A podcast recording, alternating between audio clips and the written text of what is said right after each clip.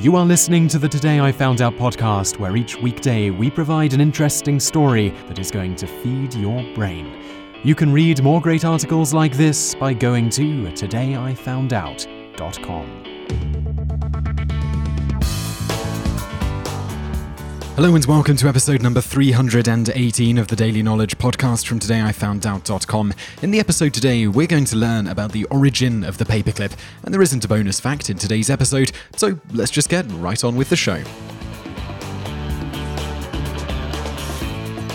The paperclip is today a ubiquitous item used in offices and homes the world over. So, who invented it? One very popular false origin of the paperclip was that it was invented by Norwegian patent office manager Johan Vela.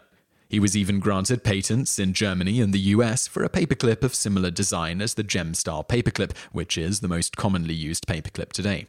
However, Vela's paperclip came after the Gem paperclip was already popular throughout Europe. His design was slightly different than the Gem paperclip in that it didn't include the all-too-critical seconds loop that makes the Gem style much more functional. His paperclip had the papers inserted by lifting the outer wire slightly and pushing the papers into the clip such that the rest of the clip stood out from the paper at a 90-degree angle, which was necessary because of the lack of the critical seconds loop to allow the papers to be more or less embedded in the clip flatly. This also made it so the papers wouldn't be held together very well, as they relied only on how bendable the wire was to hold the papers.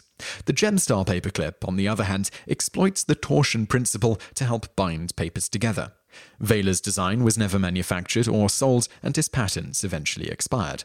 Why Vela gets the credit in so many places, including in many encyclopedias and dictionaries after the 1950s, is largely due thanks to a patent agency worker who was visiting Germany to register Norwegian patents in the 1920s. When he was doing so, he noticed Vela's design for the paperclip and wrote an article stating Vela was the original creator of the paperclip. This misinformation found its way into encyclopedias around the 1950s thanks to World War II. During World War II, in Norway particularly, along with France and some other occupied countries, the paperclip became a symbol of unity for those rebelling against the Germans.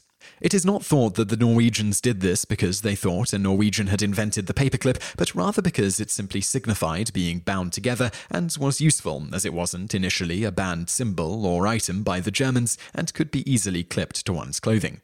Eventually, the Germans caught on and people were prohibited from wearing paperclips.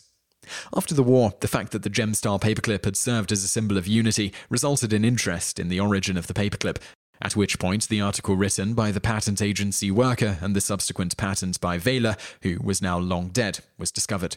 It was overlooked, of course, that his design was different than the Gemstar paperclip, and apparently they didn't bother checking that the Gemstar paperclip had already been around by the time Vela patented his version of the paperclip. It's made a good story, though, particularly after the war and how the paperclip was used in Norway, among other places, and so this false origin subsequently found its way into many encyclopedias. The myth is so popular, in fact, that a gem-style, 23-foot-tall paperclip was placed near a university in Oslo in 1989 to honour Vela, who, in fact, had nothing to do with the gem-style paperclip design. Further, a commemorative stamp was created honouring Vela that also depicted the gem-style paperclip, not Vela's design. Another false origin of the modern-day paperclip often attributes it to Herbert Spencer, who was the man who came up with the term survival of the fittest. He claims in his autobiography that he invented a pin that bound papers together. This led to the false belief that he invented the paperclip. In fact, though, his drawing of his binding pin looked more like a cotter pin, thus held papers together more like Vela's design. Unlike Vela's design, though, this cotter pin style wouldn't stick out nearly as much, and thus was a bit more functional. So, who really invented the paperclip as we know it today? It is thought to have been first made by the Gem Manufacturing Company in Britain around the 1870s and later introduced to the United States around the 1890s. This is also why the Swedish word for paperclip is gem. As for who within that company invented it, this isn't known, as it was never patented. You just listened to an episode of the Today I Found Out Daily Podcast. Tune in every weekday for another great episode, or find more articles at todayifoundout.com.